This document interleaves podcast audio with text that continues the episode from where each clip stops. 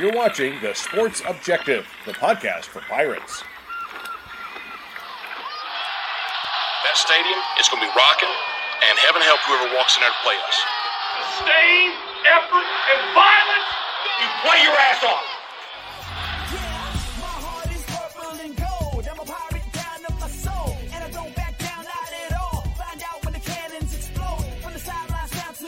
You're watching the Pirate Preview on the Sports Objective. Join us every Tuesday night on YouTube Live as we're joined by beat writers and other media members. We take a look at what lies ahead for the Pirates. Now, here are the guys. It is a first down. Pirates. Welcome into the Pirate Preview right here on the Sports Objective TSO. Ladies and gentlemen, the meteorologist for TSO is Kyle Barber. How are you? What's going on, Dave? Um, I'm not a meteor. I'm not a meteorologist. I'm not a meteorologist, but I play one on a on a podcast. Sounds good to me. Ladies and gentlemen, from China Grove, North Carolina, Bubba Rosenbaum. B bomb. What's going on, guys? Uh, looking forward to talking about the Pirates. A huge game this week, and uh, we'll we'll take a look at this matchup between the, the Pirates and Bulls. It's actually taking place down in Boca Raton, um, but you know about 230 miles or so to the southeast of Tampa, um, due to Hurricane Ian, you know, approaching the the Gulf side of Florida. Yeah, it's going to be crazy, and uh, obviously. Uh, Matt Semenza, we uh, we're gonna have the game. We're gonna have the Boca Bowl early, It'll be on actually Saturday afternoon at 2:30 for the Boca Bowl between the South USF, the South Florida Bulls, and the East Carolina Pirates, and uh, we're looking forward to that on Saturday. No laughing matter as far as a hurricane, but just crazy how things how how things work. Yep, no doubt about it, guys. And my my uh, mindset this week for this game is is anything less than a win would be Uncivilized. uncivilized. There you go, Kyle. I, I didn't know that's where you were going, but uh, it sounded like you were doing an Old Spice commercial, so I finished it for you. Hey, That's exactly where I was going, buddy. You nailed it. that you have to have chemistry with this team. I tell you what, guys. Um, I, uh, by the way, Matt, before we before I forget, I'm going to bet you your favorite six pack of beer that Donnie Kaye opens up the playbook this week. What do you think? You gonna take that bet? Well, uh, I don't. You know what? I I I, I agree with you. He, he needs to open it up for sure. I'm sure he's heard the criticism this week, guys. I mean, you know, coaches they can say they shield that stuff out, but they hear it, and um, you know, you know, it, it's there for the taking. We have the weapons. We have a fifth year quarterback. Let's go ahead and open it up, and uh, you know, and and and get this thing moving in the right direction. Yeah, I, I you know, wh- what's going to be interesting to me this week, i- you know, obviously we got to control what we can control, but from South Florida standpoint, to me, from a from a um, a uh, what's the word I'm looking for? Um, uh, the uh, intangible standpoint. When, you're facing something like what's going on right now in Tampa and, and state of Florida in general with with the hurricane, it, it can either really motivate you or it can be a distraction. Um, so I expect them to play really well or really bad. I don't expect much in between. Um, and I'm, I'm, you know, unfortunately, you know, I hate to say it, I'm hoping for them it's a distraction, and uh, they don't play well. Um, but we'll see. Uh, we need to play our best game regardless. That way, if they play their best game, we get the win anyway. Yeah, you look at Tulane last season. Um, Tulane had their season opener moved to Norman. Um, they were they had Oklahoma coming to Yulman Stadium, but that game obviously had to be moved to uh, to Norman, like I said, and um, you know they nearly pulled off the miraculous comeback in that one in the second half. But uh, I think, as Corey Glore said, you know, being uprooted and you know having to move their entire operations to Birmingham, th- that certainly had its toll or took its toll on the team. Yeah, you know, we had our experience in '99 with Floyd, and you know, I, sometimes I think also how how good is your football team? We were a really good football team in '99, and uh, and so you know we kind of used it as motivation and kind of rode the wave. Um, South Florida to this point has, you know, with the exception of playing well against Florida, uh, has been pretty bad. Um, BYU destroyed them. Louisville destroyed them. Uh, they beat their they beat their FCS opponent, and we're competitive with Florida. I, uh, I we are a much better football team than them. Um, I the, like I said, the intangibles to me this week are incredibly interested. And what kind of crowd's going to be there? You know, what kind of crowd's going to be uh, there at FAU? You know, we'll um, I'm sure there's a lot of South Florida alums because it's a, it's, a, it's got a huge enrollment. I'm sure there's a lot of South Florida alums that maybe live in that Miami, Boca Raton, South Florida, true South Florida area that maybe don't get a chance to head to West Central Florida, where South Florida is located, to watch the Bulls play much. So they'll get a chance maybe to come to the game this weekend at FAU. But I, would be surprised if there's more than 5,000 people in there. Yeah. And I know Coach Houston, Bubba talked about that the very fact that because of COVID, they're used to playing in stadiums two years ago um, without fans. So that's pretty much what it's going to be. What was it? Um, at one point, they let what in two years ago, like 3,000 fans? Uh, whatever 7% capacity of 50,000 would be. Yeah, it was it was ridiculous. But anyway, um, now Bubba with the the game moved to 30 on, on Saturday afternoon. Guys, Do we know why it was moved up to two thirty? That's what I was. That's what I was going to ask you guys. Do you know, guys, know why? I have not heard anything as far as the, the game time's concerned. Yeah, as far as why the change, uh, what it, it, was supposed to be seven. Correct, and I, I don't know. You know, a lot of games are being moved around. I, I would understand it if it because the games being moved around if it was picked up for television, but um, as we sit here today, uh, it hasn't been picked up for TV. It's still ESPN Plus. I, I don't know.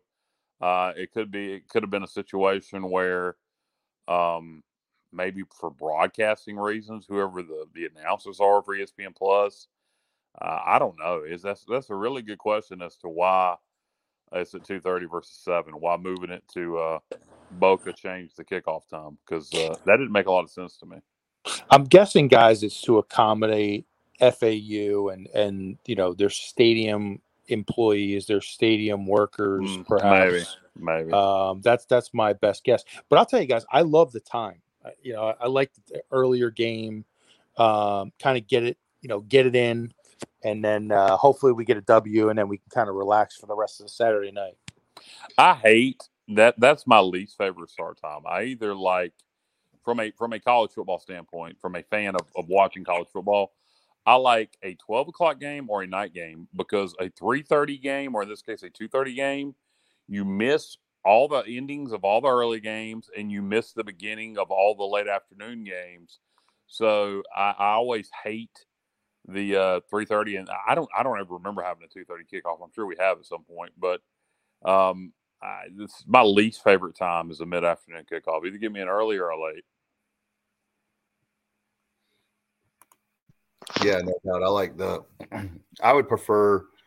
Um, I would definitely prefer. I'm a nighttime guy, except for obviously I understand it's television and all that. But the noon games, especially in September, in, in Greenville, North Carolina, are uh, as Matt would say, brutal. And when it's 95 degrees, like I felt like the last week, I felt like last Saturday with the Navy game, it was perfect. The only thing that was not good was the outcome. But I really love the one of my good friends and his son went with me. We had a great time. We got a chance to go up in the press box, Kyle's favorite area of the stadium, and then we uh we had the tailgate some. So it was uh everything was good except for the outcome. So um the weather was absolutely gorgeous and perfect for a football game. Yeah, uh, you got a little fall weather, and you're right. As far as early September games in Greenville are brutal. I'm just saying, from a standpoint of watching, yeah, I understand it 12 o'clock is, is good because then you get the rest of the game. It, it is what it is. Look, bottom line is if we beat South Florida, we can play the damn game at two o'clock in the morning for all I care. Just, just, just go win the football game. Yeah, that's what this is all about for me, guys. This week for me is, you know, I don't want to hear any more talk. I don't want to hear about um, the direction of the program. I don't want to hear about all the weapons we have. I want to see it. I want to see a win. It's kind of at that stage for me. now. I get like this once or twice a year, every year. So so this is nothing new for me, but I'm kind of right now the way my mind is. I, I want to see it happen on the field. I want to see a you know a commanding win because, like you said, Kyle. I mean, I think we are the superior team this weekend. We need to show it.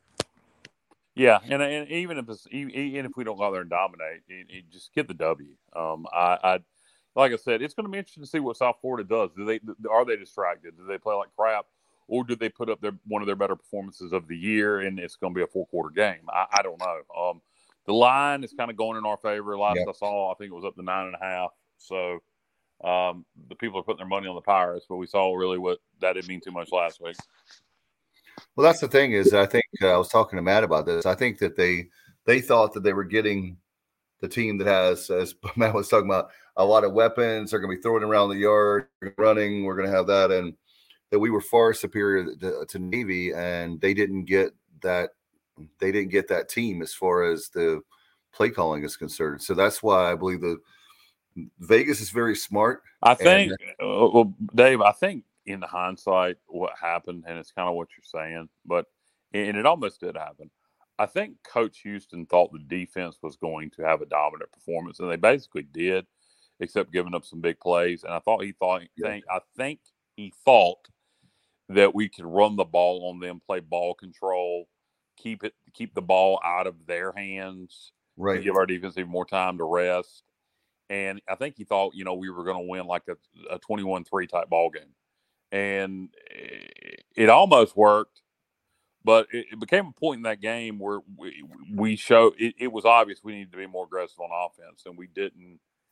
We didn't, you know, adjust the game plan. Um, it, you know, if, if, you really look back at everything in that game and, and you, you take all things into consideration, and, and, and, you don't want to pick on this kid because it's the only time he's really fumbled. If it wasn't for that Harris fumble, um, everything else would have probably went according to the game plan. If you take that one play out of the ball game, we win that game in regulation and and overtime and missed field goals and Holton Ahlers turning the ball over and all that really doesn't come into play. Um, that that fumble that gave them a touchdown on a short field in the fourth quarter um, is probably the difference in the ball game. Really, if you take that one play away, uh, we win a, a low scoring ball game. Yeah, that was that's really tough. Um, anyway, we have to move on. Uh, Bubba, I know you've done a lot of research on USF, and uh, want to give you the floor to talk about. Then, well, actually, before, we move on to that, uh, since the topic came up as far as uh, you know some of the things concerning the Navy game and and so forth, particularly offensively, you know, you know, we we heard about the uh, unique looks and different looks than what we had necessarily expected as far as Navy uh, coming off the open date. Um, but um, you know, at times at the in in the end of half situations, be it the you know the first or the end of the game, uh, you know, I would like to see you know a little bit greater sense of urgency. And um, in a situation like that, um, and Matt can talk more about this. You know, when a team, you know, decides to employ more tempo, then that really affects you defensively. Not as much as it once did, because uh, especially if you're sub- substituting. But if as long as you're keeping the same guys on the field, where the defense doesn't have that chance to sub, um, when you go fast, it forces you to be a little more simple defensively, and with you know with Navy's approach to things, uh, I think uh, that's something I would have liked to have seen Yeah, I, I, I just to, you know, comment on that, Bubba. I mean, I think that's a great point, and and, you know, we that's that's something that we we really haven't seen that much of this year, and um, you know, it, it's definitely even, and it doesn't have to be every possession, but it can be two or three times a game where you come out and you go up tempo on somebody. I I love it coming right out of halftime, guys first possession of the second half, come out up tempo uh, and really get after somebody. So, you know, it doesn't have to be every possession, but if you can break it out two or three times a game and uh, you can really, you know, throw somebody off with that. Exactly, and like you're saying, um, you know, do it in addition to you know doing it when you need to, like that in the end of the half situation, uh, where you can potentially score a touchdown or, or at the very least, um, get Owen Daffer and the PAT field goal team as close as you possibly can. Um, you know, do it uh, early in the game or early in the second half. Uh, you know, to just as a change up to the uh, opposition. Yeah, no, I agree with both y'all. Uh, need to see more tempo at times, and uh, it, it's not as special as it used to be because uh, so many people do it. But we haven't done it a lot, and um, probably should do it more. We uh, we've got the pieces to uh, to do it, so why don't utilize it? Anyway, we need to move on to South Florida. That's the opponent this week. Navy game's behind us. I mean, for for Christ and heaven's sake. Uh, uh, what did the Bulls, Bubba, present as a challenge um, that you've seen? Obviously, they got the quarterback transfer from Baylor. Uh, he, he's impressive on paper, or excuse me, on film, but uh, hasn't done much so far uh, for, for the Bulls up to this point. Yeah, taking a look at Gerry Bohanon, uh, like you mentioned, came over from Baylor, uh, 6'3", 225 pounds. Um, and you take a look at Gerry and his performance uh, last year. Obviously, Baylor had a, a tremendous year. You know, went to the Sugar Bowl, and what I, I believe they beat Ole Miss, right? Or, or, either that or they lost at the very end. But um, they had a heck of a season under Coach Aranda, and but Coach Aranda was was honest uh, with where Gerry stood going into 2022, and so he elected to enter the transfer portal um, because despite their success last year, they were going to go in a different um, direction behind center. So he opted to to head to Tampa. And when you take a look at him, I, I was watching some film earlier today, both from his time at Baylor as well as this year, and he's certainly more of a, a quarterback, a, a FBS quarterback than, than James Summers, but just with that size, he, he does remind me some of James Summers. I guess certainly the closest thing we've seen like him this year is uh, Hajj-Malik Williams from Campbell. Um, but he's he's like I said, taller than Hajj-Malik Williams, I believe, uh, at six three, and so he, he's a he's a dual threat guy. He he um, has yet to throw a touchdown pass this year, which uh, which is the only team, or USF is the only team in the nation that has not thrown a touchdown pass. But last year for Baylor, his passing numbers were um, he was 173 out of 275, 63%, threw for 2,200 yards, 18 touchdowns, and seven picks. So um, fairly solid numbers there. And uh, this year, you know, I, I, do know against Louisville, he was missing his top receiver. And uh, that top receiver is Xavier Weaver. Uh, he has 20 catches. He was also out against Florida. Uh, so that, excuse me, not he he played against Florida, but he was out against Louisville, and he's uh, in question this week. I'm not sure whether he'll play against the Pirates or not. But uh, in those in those three games against BYU, Howard, and Florida, he accumulated uh, 20 catches for uh, about 250 to 300 yards. What's the injury, Bubba? That's a good question. Uh, not sure. Uh, we'll uh, see if I can find out exactly what ails Xavier Weaver. But um, yeah, because that'll that'll kind of that'll you you can kind of decipher questionable based on the injury. Um, right. Yeah.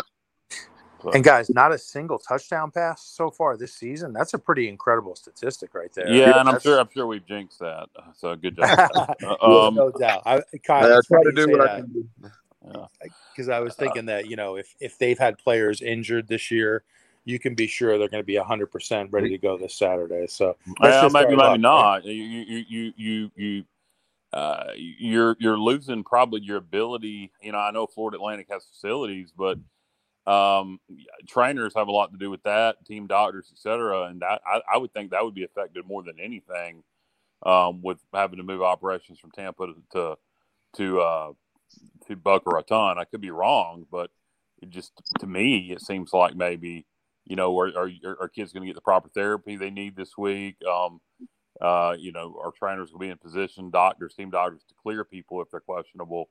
Um, you know, obviously they have those things in Boca, but it's in UCF. I'm sure USF. I'm sure traveled uh, their team doctors, et cetera, to Boca, but it just seems like that might hinder things like that. I could be wrong.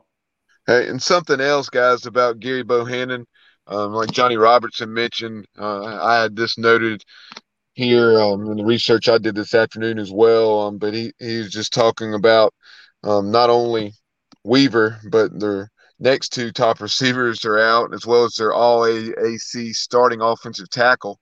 Um, all of them missed the Louisville game. And Coach Houston addressed that today, is saying it, it looks like they'll have at least some, of, if not all, those guys back. We shall see. But uh, as far as Gerry Bohanon, um, no touchdowns, as we've already mentioned, but he's thrown uh, six interceptions as well. So uh, I think two against Florida, and despite them nearly winning that ball game in the swamp, and also he threw two against Louisville, a game in which he only threw for something like 68 yards.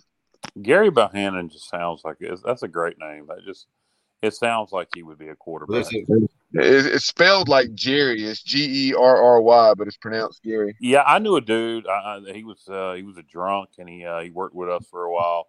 And uh, he, he he went. He had his name spelled like Jerry, but went back and forth between if his name was Gary or Jerry. He would interchange them.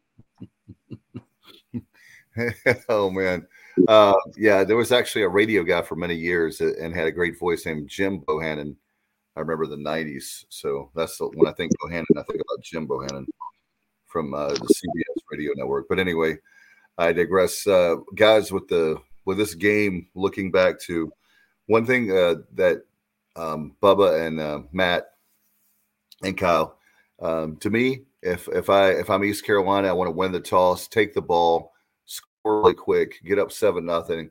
I feel like our defense can hold them maybe just like my game plan, I want 14 nothing early in the in the first, and um and make it where they're they're behind and they stay behind the rest of the game. I always like to have the ball coming out of halftime. Um, you do? Uh, yeah, always. Uh, the, the, only time, only time I liked it first uh, was when Lincoln Riley was here because in Ruffin because that's kind of what they always did. But otherwise, I'd rather have the ball coming out at halftime. Um, because one of two things you're going to be in position to either to potentially go up by two scores, to take the lead, or to come back in a game. So to me, it's always better to have the ball coming out at halftime.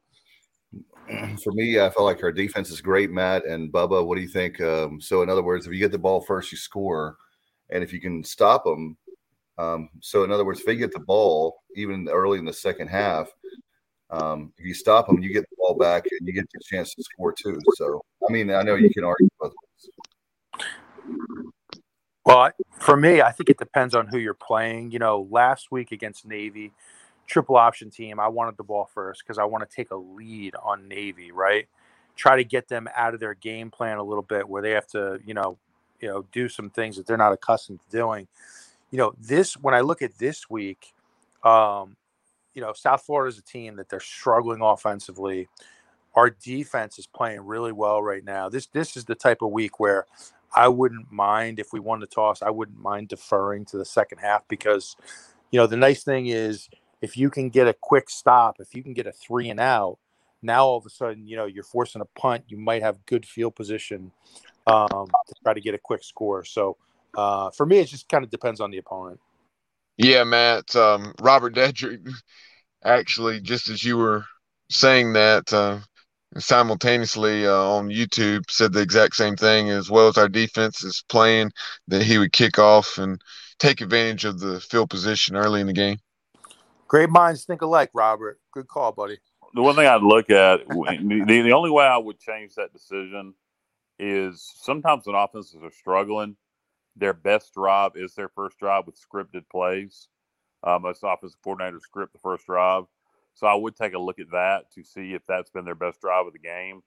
Um, then that might alter my decision. Otherwise, I would uh, I, I'd, I'd defer to the second half.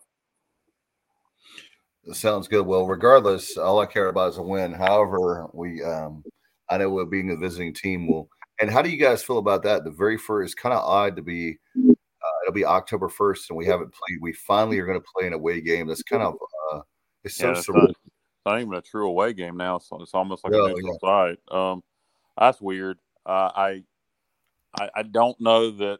You know, I I don't know how. When you first think of it, you think, "Oh man," that. But uh, we're not that young of a football team. These guys played on the road before, so um, I, I wouldn't expect it to affect things. But it is weird. It, I I think it's probably good for us to get away from Greenville. Um, I hate that it has to be such a strange situation where we have to go play at a neutral site and a little bit more distractions. But I think after four straight home games after last week's performance, I think getting away from Greenville is probably a good thing right now. And not only um, not only that, Kyle. I mean, you take a look at it. Uh, last year we played very well on the road. Uh, what We we, yeah. yeah, we we were three and two. We had, Um, we, and we had our best wins. On We should have been five and oh. zero. yeah, we were three and two uh, with with the comeback win at Marshall where we trailed by seventeen, and then and then obviously um, Memphis.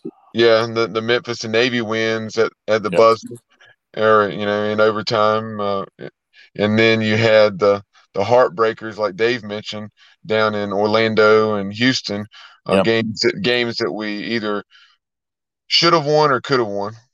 Yeah, we we, I you know, with the exception of, and Tulane and Temple were both awful last year.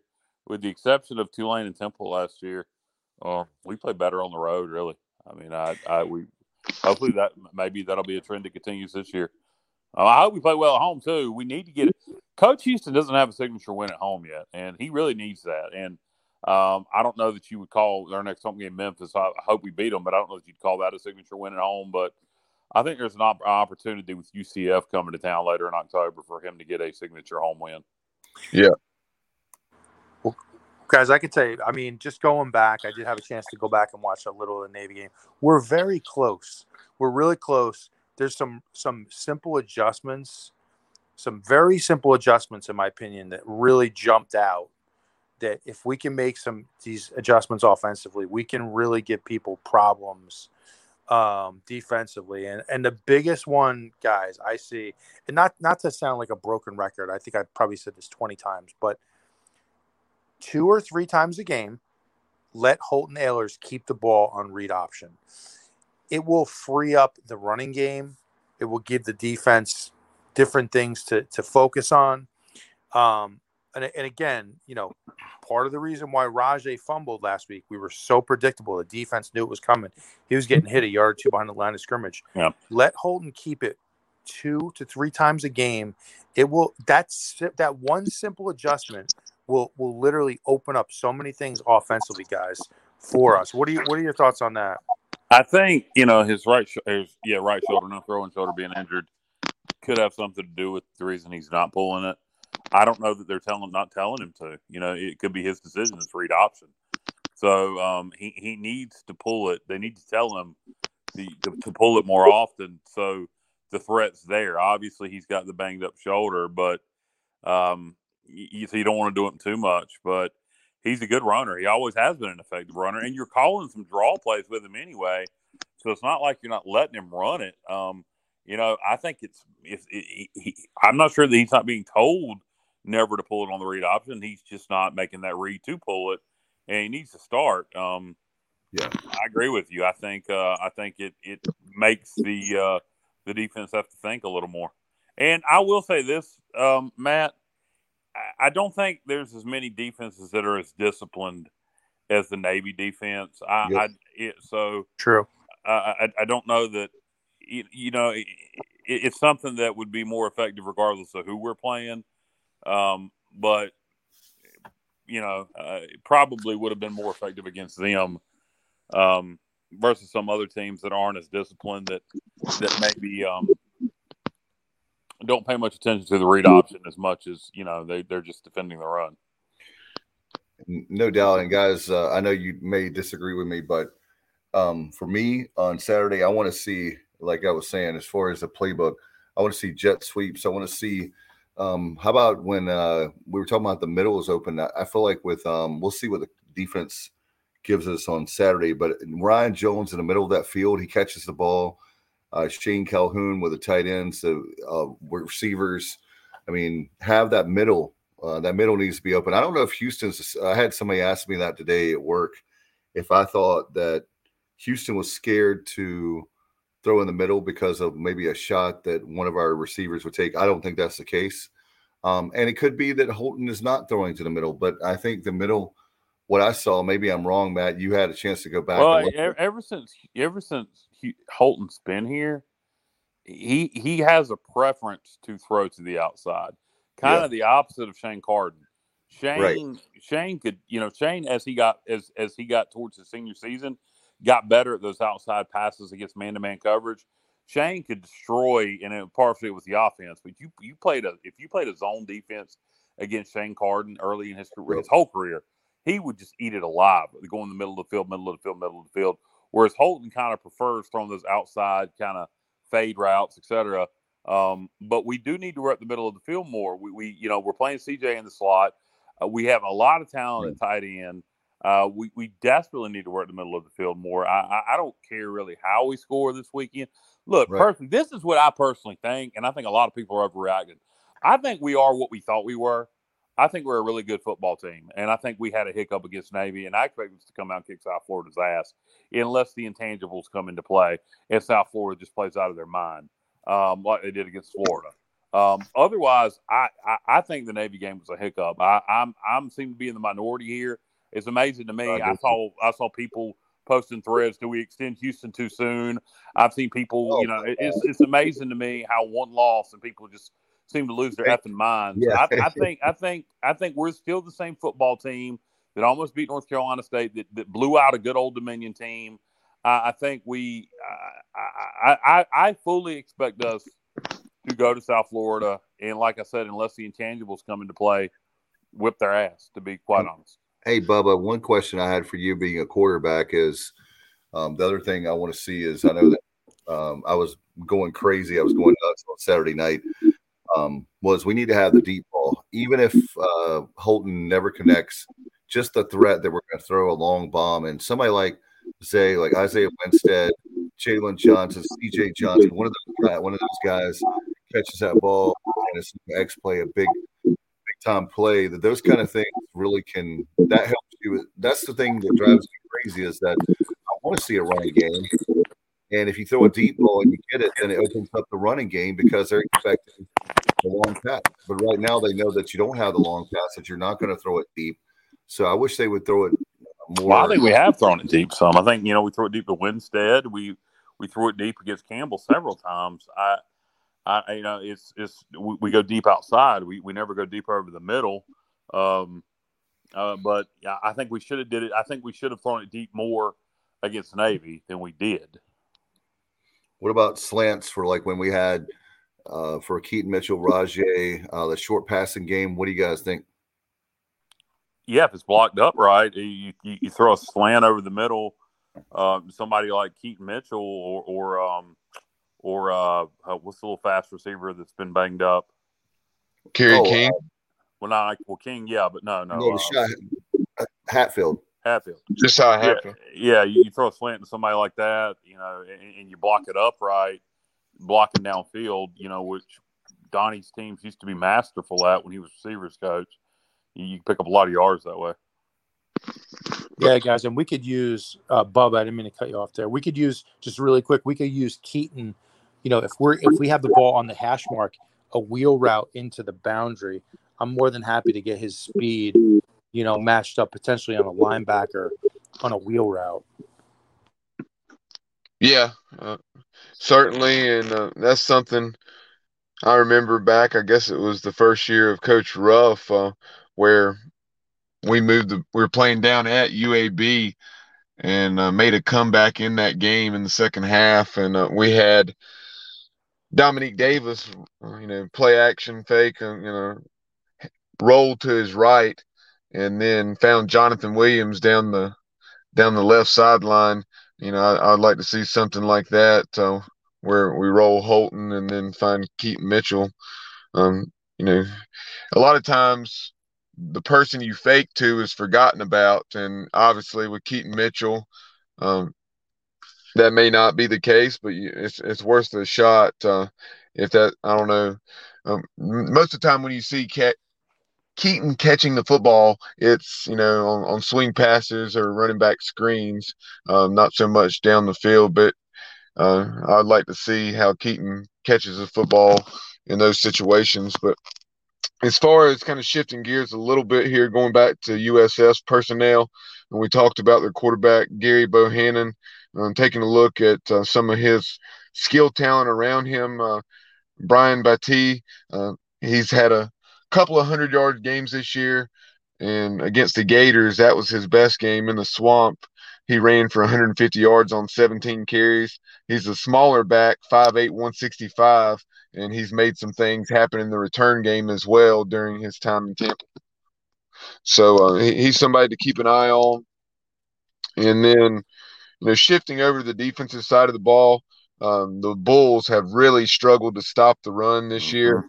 Um, they're giving up 245 yards a game, and if you mm-hmm. take out if you take out the game against Howard against FBS competition, and it has been an excellent schedule. Um, BYU in Tampa, and then going to Florida and to Louisville, um, both of whom have very, very solid uh, uh, running quarterbacks and Anthony Richardson and Malik Cunningham.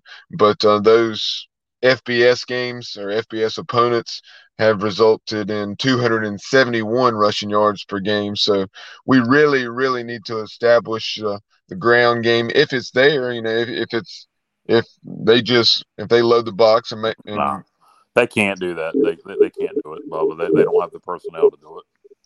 But uh, we, we will see. I don't, I don't know enough about their uh, de- their defensive personnel, but based on those numbers that I just rattled off, uh, we get we have to. Uh, I'm trying to remember. You know, two years ago we were coming off a, a very poor effort in Atlanta against Georgia State, oh, and, and, and, then we uh, went to Tampa and won that game. I think it was something like 44-24.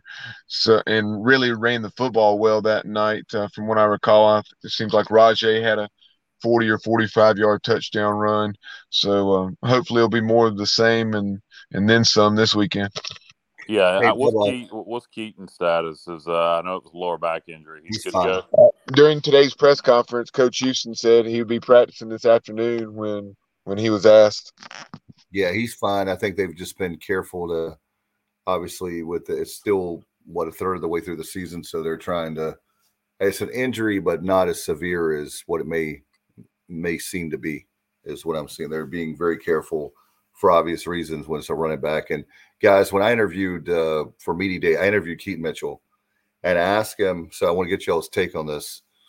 Um, I said, "How many yards will you have after the season?" He said, 1,500. And I was like, "Man, that's you know." Uh, Matt always talks about my optimism and how my, Mr. Positive, but Bubba, how many yards does he have right now? Because it seems like um, obviously he didn't because of his injury on Saturday night. He didn't have the performance he would have liked.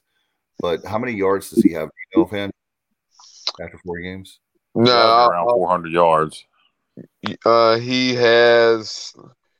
Yep, good call. Good call, Kyle. 46 attempts for 386 yards. There you go. Okay.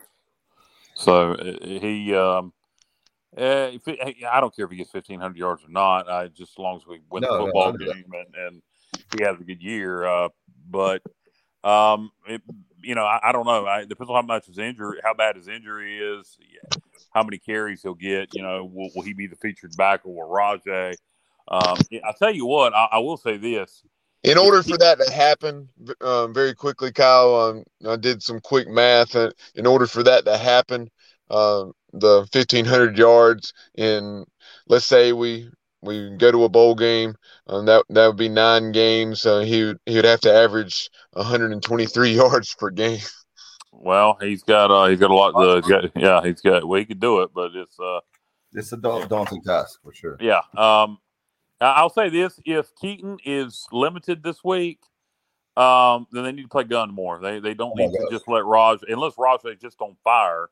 Um, they they don't need to put it all on him. Um, if, if, Keaton is limited this week, and I'm hoping Keaton's not, and, and we can just have the one two punch. But you know, Gunn shows he can he, he can carry the ball uh, in the opportunities he's given. So I, I don't know where he stands in the blocking scheme, et cetera. But uh, you know, if Keaton's not hundred percent this week and his carries are limited, I'd like to see Gunn get uh, some playing time in meaningful situations. Hey, or two, yeah, two, two back situation there. Uh, you know, where, where like you said, you still have Rahjai on the field. Uh, you know, depending on what the the play calls are. But uh, that's something I've discussed with other Pirate fans as far as Marlon Gunn's playmaking ability. He is, yeah, man, he is he is slick as he's slick as glass. He is like, uh huh. I know what you were going to say now. I wasn't say anything, but I know you wanted to. He, he's about to go there. Kyle's about to be very. Yeah, I, was I, I wasn't saying anything. Dave was. Dave was getting ready to say it, but uh, no, no, no. I was waiting for you. I was waiting for Kyle to jump in. I mean, if you want me to say it, I'll say what he's slick no, as. But uh, no, I think everybody we're all adults here where where where Kyle would be going. But um, I don't think anybody's figured it. nobody else out there has a clue what we're talking about because I've never said that on the podcast to my to my knowledge. But no, you haven't. Uh, Matt uh, Marlon Gunn though Marlon Gunn Jr. from Louisiana. What the heck is up with uh, these players from Louisiana? Man, they are just a tremendous uh, athletes and Gunn is just incredible. I was uh, I've been impressed with them. I'd heard we'd heard stuff obviously, you know, when you hear fall camp and you hear about the scrimmages and blah blah blah, but until you see game time, you know, action, then you don't know what to believe. You always in the Mo era they kept talking about how great these grad transfers and these guys are from Clemson and Alabama and all these different places, and you're like, wow. But Gunn is the real deal. I, I really like him. I think that um, Kyle's exactly right. If they uh, to, to be fair, Dave, um, uh, Gardner Minshew sucked under Scottie Montgomery. So, oh yeah, hey Matt, no doubt. so no uh, doubt, buddy, no doubt. Tell Chrissy I said that for you tonight. Uh, it's my fault. Um, so, well, but like this kid. Wait, wait, wait, wait. Hold on. What am I missing here? Uh, does Chrissy say we say no doubt too much? No, that she, Matt. She said I do. I, well, you I get it from you get it from Coach Houston. No doubt. And and Dave says it quite a bit too. So uh, no doubt, no doubt, no doubt, no doubt, no doubt, no doubt about it. um, we should count how many times throughout a show we say no doubt. Are you? Were probably... you guys a fan of No Doubt? The you know Gloria Estefan, yes. not Gloria Estefan. What am I talking about? Gwen um, Stefani. Gwen oh Stefani's band from the nineties. I have I have a huge crush on her. I think she's absolutely gorgeous. But that's a whole other show, as they say. Okay. Um, but hey, Matt, uh, with, Marlon Gunn uh, and Bubba, you're being a quarterback, and Kyle actually his favorite room is the running back room. Um, that kid, what what do you think his speed is? Like four three? I mean, he's he's he looks like he's equally as fast as Keaton. He doesn't have the experience. I, Keaton, I don't think he's as fast as Keaton. No, he doesn't as fast as Keaton. But I, I, think he may be. Able, I think he may have more cutting, which is my favorite thing. More ability to. I think his vision may be better. His ability to make cuts. Yes. All right. Okay. Yeah, and I'll tell you guys, like just based on limited touches that I've seen him have the ball, he runs angry. I mean, I, yeah. I just I like the way he kind of just he's decisive.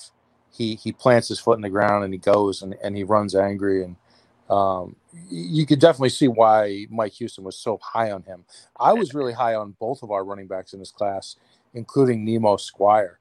Oh, I, I yeah. was very impressed with him too. I think we have two two really good young backs, but um, but I agree. If if if if Keaton is limited, you know, let's get him some touches. Yeah, and I, I would say this about Gunn: uh, don't do that crap you did against Old Dominion. It worked, uh, but it was uh, it was a mop up oh, duty. Backwards. Yeah, going backwards and reversing field, it worked. But if you do that in a situation where it's a uh, in an important game situation, uh, oh you, you, it normally doesn't work. Um, it's kind of like the movie Major League when uh, Wesley Snipes, Willie Mays Hayes makes the basket catch, and uh, Coach Lou Brown says, "Great catch, Hayes. Don't ever do it again." Uh, yeah. That's imagine what I what Houston told uh, um, Marlon Gunn after that run. And as far as his running style, you talk about his vision. Um, obviously, he's a much bigger back, but uh, you know, I just thought about this. You know, something, uh, a guy that had tremendous vision and like I said, um, a much smaller back, but a guy that a guy that Matt played with, Junior oh. Smith. Oh, dude, he he was he was on he was unreal.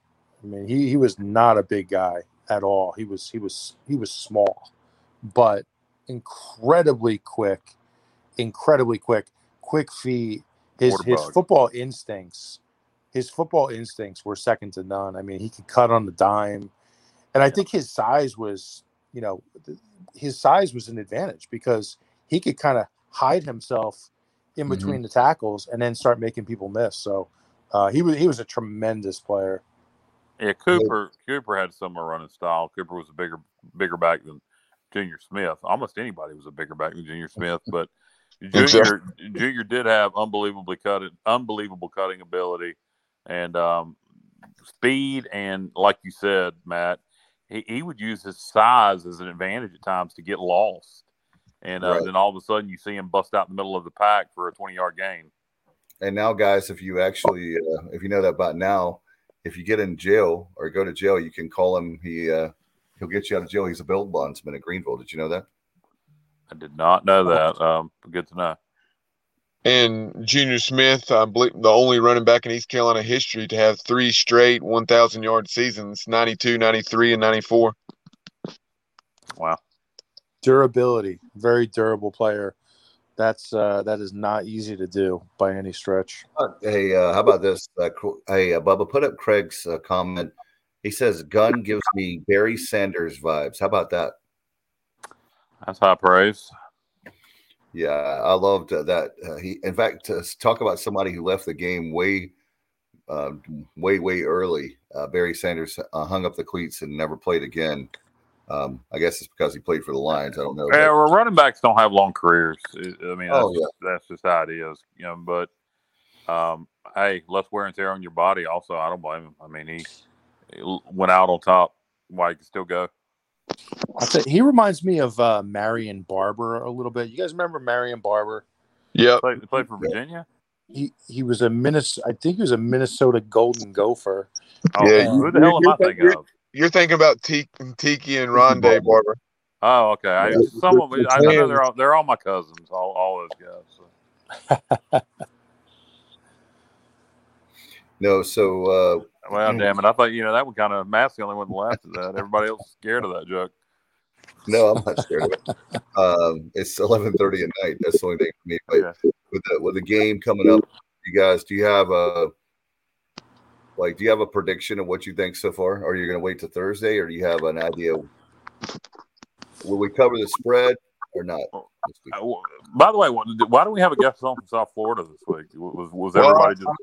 Yeah, it's just related to the storm. I'd reached out to Jim Louk, their play-by-play voice, as well as Will Turner, their equivalent of Stephen Igo from from um, Bulls twenty four seven site, and they were dealing with storm prep and um, doing things to uh, to get ready for Ian's arrival. So uh, they they were they were very friendly and said they'd love to come on. They just didn't have time to fit it in their schedule. And I, I know that Jim Louk, when he went on with some other, um, you know, local media, that he recorded um, in advance instead of instead of going on. Even bumped that up several hours. And, and, and that that was on Monday morning. Monday morning. So Okay. Well, um, far as prediction for the game, I don't know. We'll maybe save the you know the actual score prediction for Thursday night. I, I, I, I again, to me, my concern would be South Florida. Besides, if they get all their players back that have been injured, um, it, it's kind of more the intangibles. Are they going to come out and play, you know, out of their mind, you know, for, for the people of Tampa and that area of Florida and play extra motivated? Um, I think all things considered, I think we I, I think we're a good, really good football team who just who just kind of uh, pissed the bid, and um, we should be pissed off and come out and ready to go and execute. I I expect us to play very well Saturday. One thing of note that I haven't mentioned, uh, I know specifically Coach Houston referenced these guys on the defensive side of the ball that they have defensive linemen who are transfers from um, Minnesota, Missouri, and North Carolina. And uh, I think on their team as a whole, they have something like 15 uh, transfers, uh, seven from Atlantic Coast Conference schools. Um, they actually have two from other AAC schools. I, I believe at least one, if not both, are from UCF. Um, and That then so far. and uh, and then one from one from an SEC program, then a couple from the Big Twelve, and three from the Big Ten. Um, well, that that could be, yeah, like you're saying, they're one in three, but um, they, and I know Florida is not the, the Florida they've been historically, but they they went to Knoxville and um, against a very or what seems to be a very good Tennessee team, um, took them down to the wire on, and threw a hail mary uh, to the end zone that got picked off on the final play. Yeah, they were playing South Florida in between Kentucky and Tennessee. And you had that factor as well. So. Yeah. So I, I, I I don't know, man. I I mean I could be wrong. I do think this could be a game where the intangible South Florida does come play their, with their you know asses on fire for the you know for the for the people in their area, the Tampa area, et cetera. But I, I, I expect us to play well this weekend. I, I really do. I just don't. I mean, obviously South Florida can beat us clearly. I mean, there's no doubt about that. But I just I I, I got a, I got a feeling we're going to play well this weekend. I think there's been a massive overreaction by many members of Pirate Nation.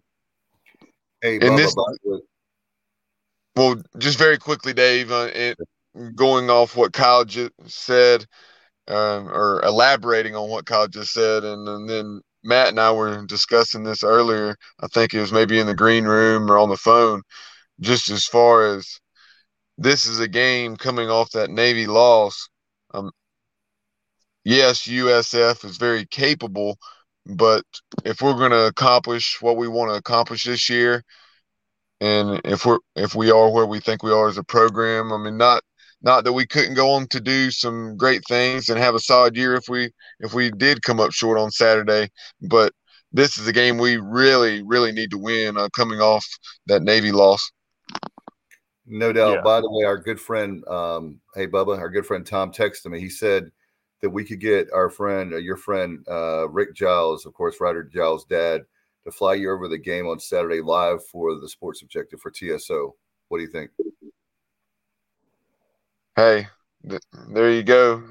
I'll, I'll give. Uh, I'll see if Rick Giles can make that happen. No. Uh, yeah. Okay, uh, all right. Say to your what? point, to your point, Bubba. Uh, go ahead, Kyle. I, I had nothing. I, go ahead, uh, go ahead, uh, Matt. I was just gonna say. I mean, th- this you hate to throw around the term "must win," but if but in order for us, if we want to have a the season we thought that we could, you have to win this game. Yeah. You have to win this game. This is one. this is one that you circle on the calendar. You know, when you kind of go through at the beginning of the year, right? You look at the wins and losses. You try to project a little bit. At least we do that here. This is one that you have to win, in my Yeah. opinion. if we're gonna if we're gonna contend in the in the league, you know, if if we drop this one, I, I would be stunned if uh, if we're you know in position to potentially compete for a conference title. Yeah, it, it's, it, I know, that, I know that's I know that's pretty obvious, but just saying like that that's Yeah, I think. Well, I mean, it's theoretically, could we still? Yeah, because the other teams that would be in contention would all still be in front of us. So Houston, Sure. UCF, Cincinnati. But if if we want to finish first or second and have a chance to play for the conference championship game, you, you can't start off 0 2 in the league. Uh, could we lose this game and still go to a bowl game? Yeah, and I would expect us to. But um, if we want to do more than just six and six in a bowl game, um, I, I- I think I think that kind of is where this game is. I think you handle business, you're, you're back to where you were, where you're competing for a conference championship. You know, eight wins is still a very realistic possibility. Who knows? Um, if you lose this, I think the from the outside looking in, I, I think then we're we're hoping for a bowl game and six or seven wins. So um, I, I think this is as close to a must win um, as it can be. Uh, you know, I, I don't want to go all in and say must win, but if you want to compete for a conference championship, you better not start 0 2 in league play. Very quickly, guys. Some uh, notes about this series. Uh, this will be the 13th matchup between the Pirates and the Bulls. Uh, this will be the second matchup at a neutral site. Of course, we lost 24 to seven uh, in the PapaJohns.com Bowl back in 2006. Um, Pirates um, were one nine at one point against South Florida, um, but they have won two straight, looking to make it three on Saturday. Um, we, we were victorious 44 24, like I mentioned earlier in the show. And 2020 and down at Raymond James, and then last season, um, you know, we pulled away in the fourth quarter on that big pick six, uh, maybe late in the third or early in the fourth by Malik Fleming, and then we went on to a 29-14 win. Uh, so uh, it's nice to finally uh, have some success against South Florida after winning once in the first 10 meetings. Our program has gone backwards when you know they they first came onto the scene uh, they you were, were brought into Conference USA with a lot of fanfare with Jim Leavitt, and then uh, moved into the Big East, and um, and then the early days of the American, you know, they they had things going pretty good, and then um, things have kind of gone downhill for them recently. But I uh, I'm I'm with you. It's it's good to to have a couple wins over these guys, and hopefully we'll get our fourth win against them on Saturday something else of note, um, you know, give credit here to Stephen Igo and his snap count report that he puts out uh, every Sunday or Monday, and uh, you know, looking over the the numbers uh, on the offensive line, there were there were 62 offensive plays against Navy. Um, obviously lower than what you would typically have. Normally, it's more like 75, 80 at least. And in, in that game, across the offensive line, um, with the exception of one snap for Noah Henderson, where Parker Moore came in at right tackle. Um, the the starting offensive line played every single snap, so that I found that interesting. Uh, not shocking, but uh, interesting nonetheless. They played every single snap with the exception of that one. And then defensively, uh, we continued to play uh, a, a, lot of folks, but it was the fewest we had played this season, and uh, that wasn't all that surprising when you take into consideration who we were playing and um, you know the uniqueness of what they do. Yeah, no doubt. Um, interesting that Parker Moore, uh, that's a kid from West Virginia. said no right? doubt. no doubt. No doubt about West Virginia, right? Yes, Parker Moore is a transfer from West Virginia. Interesting that he, that he, didn't. That he didn't. Um, that he's not starting for us. So we, you know, is is he was a solid O line at West Virginia, solid O lineman. So uh, obviously a good backup. It's good to have somebody like that coming off the bench, but kind of surprised he didn't starting. And and then go ahead, Matt. Did you have something? I was just going to say, no doubt. And then taking a look around the American this weekend, uh, and, and we'll do uh, this more thoroughly on Thursday with the inside slant. But um, the other games within the league, uh, you have Tulane going to Houston. Um, the Cougs are two and a half point favorite in that one. Uh, that should be a heck of a ball game. You have Navy going out to Air Force. Um, the Falcons are a 14 point favorite. Temple's traveling to the Liberty Bowl to take on Memphis and Memphis is a 19 point favorite in that one.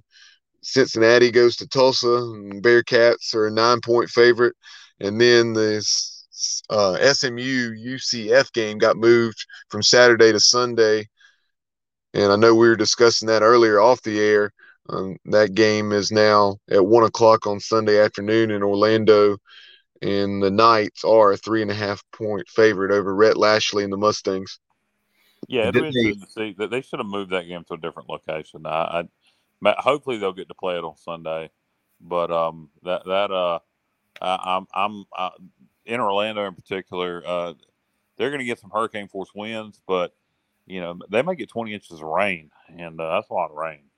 So um, could be some flooding in the Orlando area, but uh, hopefully they'll get to play it on Sunday. That that should that'll be a good one to watch. I know uh, Florida and Eastern Washington um, same situation in Gainesville could be some flooding rains, and they've also moved their game up to, to Sunday. Um, so uh, for a guy who doesn't really care about NFL, I, I hope they get plays on Sunday so I can watch college football. I'll be watching. Kyle, that's what I told Matt earlier. I said that's awesome. That's awesome. Uh, because yeah, every now and then I'll watch a little NFL, but I'd much rather watch college and that's nice. To, I mean, I hate the games have to be moved, but uh, since they do have to be moved, it'll be nice to watch some college football on Sunday. As long as we win Saturday. If we don't win Saturday, I might not feel like watching them. true, true. Yeah. Well, my right now my uh, my high school team, by the way, has a big game Thursday night. Good luck to our friend Brian Pascal, Coach Pascal, friend of the show. Um, hey guys, they have a chance to go seven and zero for Williamston for Riverside. Um, so very happy for them. So my high school team is doing well. And you know what? Uh, you guys are right. I was going to tell you guys earlier. I just realized I forgot the thought. I was telling a coworker Monday, uh, yesterday, that I was telling them about how isn't it funny how fans are? They're fanatics, and um, the person's actually a former ECU football player. I said it's funny because these people are like, "Oh my God, the Pirates can't win. We're gonna." I've seen some people put say, "Oh, now all of a sudden we're going to be four and eight. We're not going to have a winning season." I'm like, it's one game. Come on, we have every single goal has, and I said it's funny how people. What's going to happen is most likely we'll beat USF, and then the whole world, everything is great. Every there's sunshine, everything's perfect, and it's just funny how what a difference a week makes, right? Well, hopefully. Well, you go ahead, go. No, so hopefully that's the case, and uh, you know, I, I think it's been a lot of people in the panic room a little a little early. Um, if it would have been somebody besides the Navy, a, a, a normal team, um, it would have bothered me a lot more. But man, Navy's a weird, weird, weird duck, and um, we have bad luck against them, and it's become a mental thing. And I think uh, on the opposite side, I think Ken Niumatalolo uh, has extreme confidence when he's playing East Carolina um, because all he's ever done is come to Greenville and beat us. Yeah, my frustration on Saturday, like you're saying, uh, people saying some of these uh, or making some of these outlandish remarks, just uh, and we'll see how things play out. But my frustration was more out of um, just knowing what this team is capable of, exactly, and, and, just knowing that we let one get away and we let two get away. Well, yeah, well, yeah, but we, you know, we were supposed to win this one. Exactly. Yeah, definitely felt like we sh- should have won NC State, and this one we really should have won. Yeah, it, it it it was frustrating. Now, by the way, uh, speaking of should have won, and I'm not blaming this kid, uh, but it, has there been any talk about uh, opening up kit competition, or is it still Dafford's job uh, with, with with no competition, or do we know? Today at the press conference, I did not hear anything asked about that. Okay. No, people, I, are, I, people are scarred to ask these questions. Well, some are and some not, but that's a whole nother show, as they say. But uh, guys, uh, we're over an hour now. What do you have? Uh, and then we'll get out of here. I know that um, I'm very excited about the game. Do, do, do we know uh, other games that have been rescheduled? We, you mentioned we mentioned UCF, uh, SMU. We mentioned Florida, Florida Eastern Washington. Um, I know South Carolina, South Carolina. I believe they're playing South Carolina State. Florida State uh, also. South Carolina's moved their game up to Thursday. Uh, Florida State, what have they done? One of them's moved it to Sunday. Was that Florida? Yeah, Florida Eastern Washington Sunday. So Florida, Florida State. One of them moved it. Was it Thursday night? South Carolina's moved to Thursday night. Has Florida State also? It was one of them that I thought it was one of the Florida schools. Maybe I got it wrong. But how about the um, the Clemson NC State game? Uh, eh, eh, eh, where's that supposed to be at? Us in Death Valley. Yeah, well, they're Is playing that- it is on that on Saturday the- night. Okay, I As of right now, it has not been moved according to what I'm seeing. Uh, like like you said, my my app is reflecting the change with the South Carolina South Carolina State game, seven o'clock Thursday night. I think they'll be able to play it, um, but it's going to be a lot of heavy rain. I, I don't I don't think the wind will be a, a, a big enough factor, or you know, it, it, there's going to be some dry air. We got a lot of dry air. If you go outside tonight, um, it's it's beautiful outside and it's very dry. So I, I think in terms of the intensity of the storm, even if it goes back out in the ocean and makes a second landfall uh, somewhere on the South Carolina coast, then moves inland, I would think the intensity of the wind uh, would be below tropical storm force by then. But there could be some flooding rains uh, falling in that game, so um, that'll be an interesting uh, an, an, interesting one to watch. Uh, Saturday night. I, I, I got a feeling they're going to be playing torrential downpour. Oh, there's no question about that. Uh, we'll uh, definitely have more on Thursday. when We have our Inside Slant guys. Uh, going to preview our shows. Don't forget our good friend Coach Jeff Connors. Coach Connors uh, has had a lot of great content, and he's on Monday night.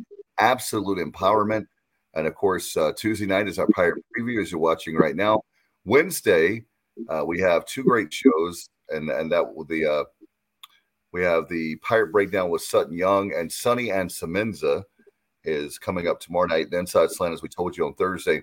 A Pirate's Life for me, Bubba. I know that you had Pirate Al, and who do you have this week?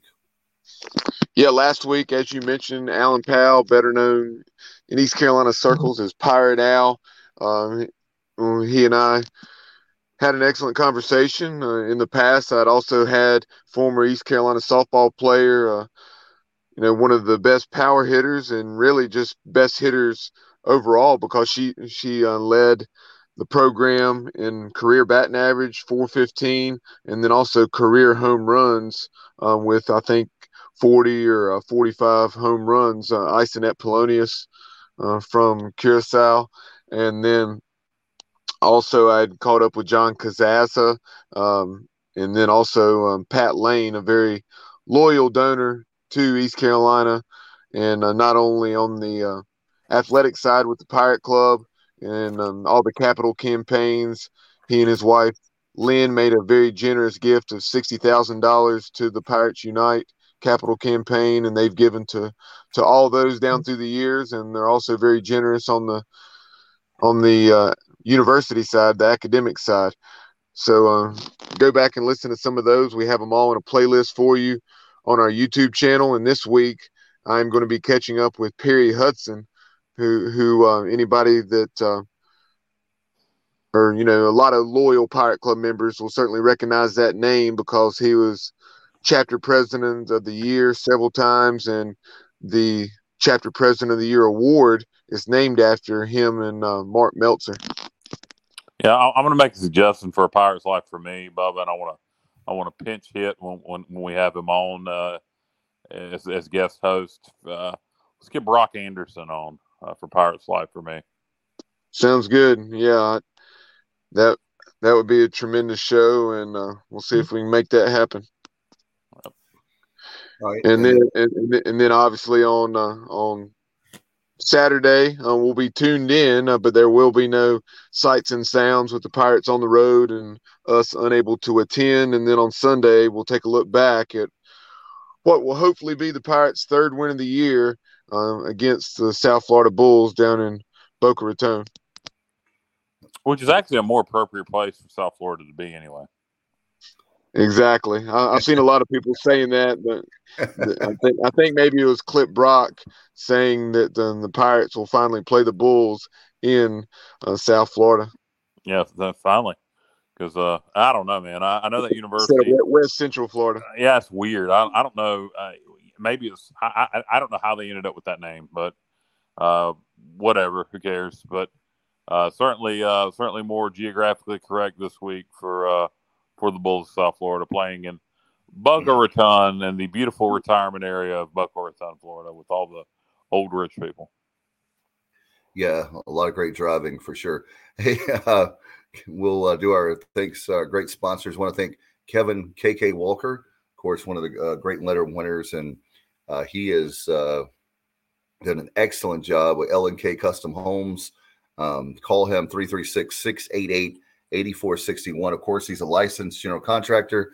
Give Kev a call. Porky's Backyard Barbecue. Want to say hello to Mark Holiday. As a matter of fact, we're going to be there next Friday night. Uh, the the Riverside Knights has a buy, so we're going to do karaoke.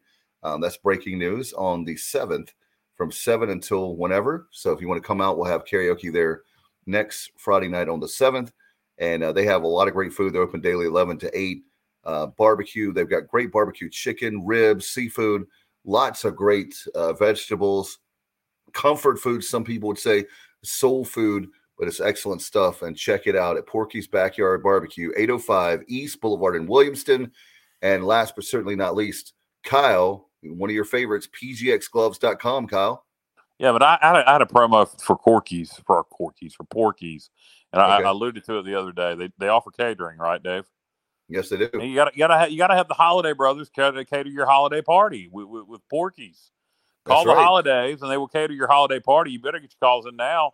So they're coming up on October. You, you know they're going to get booked up for you know your, your Christmas parties, etc. So have the holidays cater, cater your holiday party. I think what, what a gimmick! What a gimmick! But uh, pgxgloves.com, Bubba, you can get that up on the screen. There we go. pgxgloves.com. Customize sports gloves if, if your kids play baseball, softball, football. Uh, get them some gloves. Get them something customized. Have, have them be unique. Stand out on the field.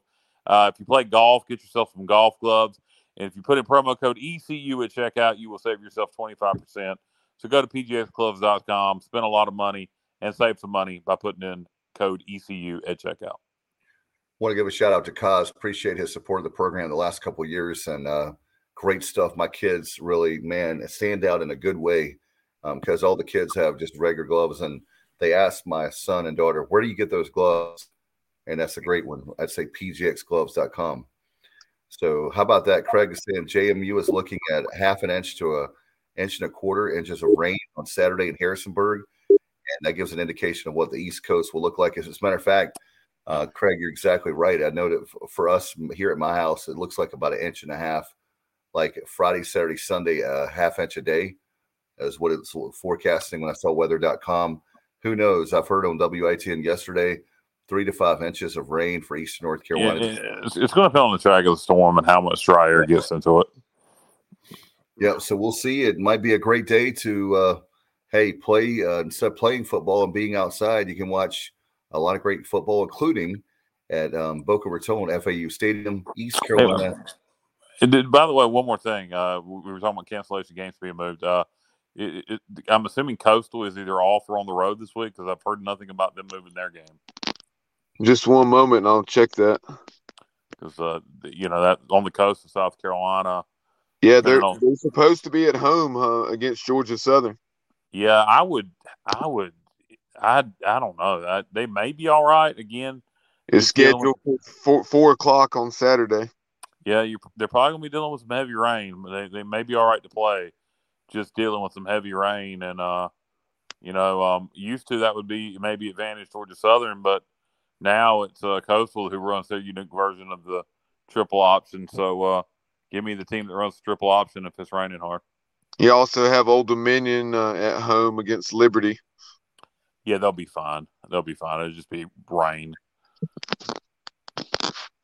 All right. Well, we'll find out what happens. Obviously, the next couple days are going to be uh, very, very crucial to find out where that storm is going to go. We'll know more in the next, definitely in the next 24 hours as Hurricane Ian hits Florida and everywhere else. It looks like so. We'll see how that plays a part, especially on the East Coast.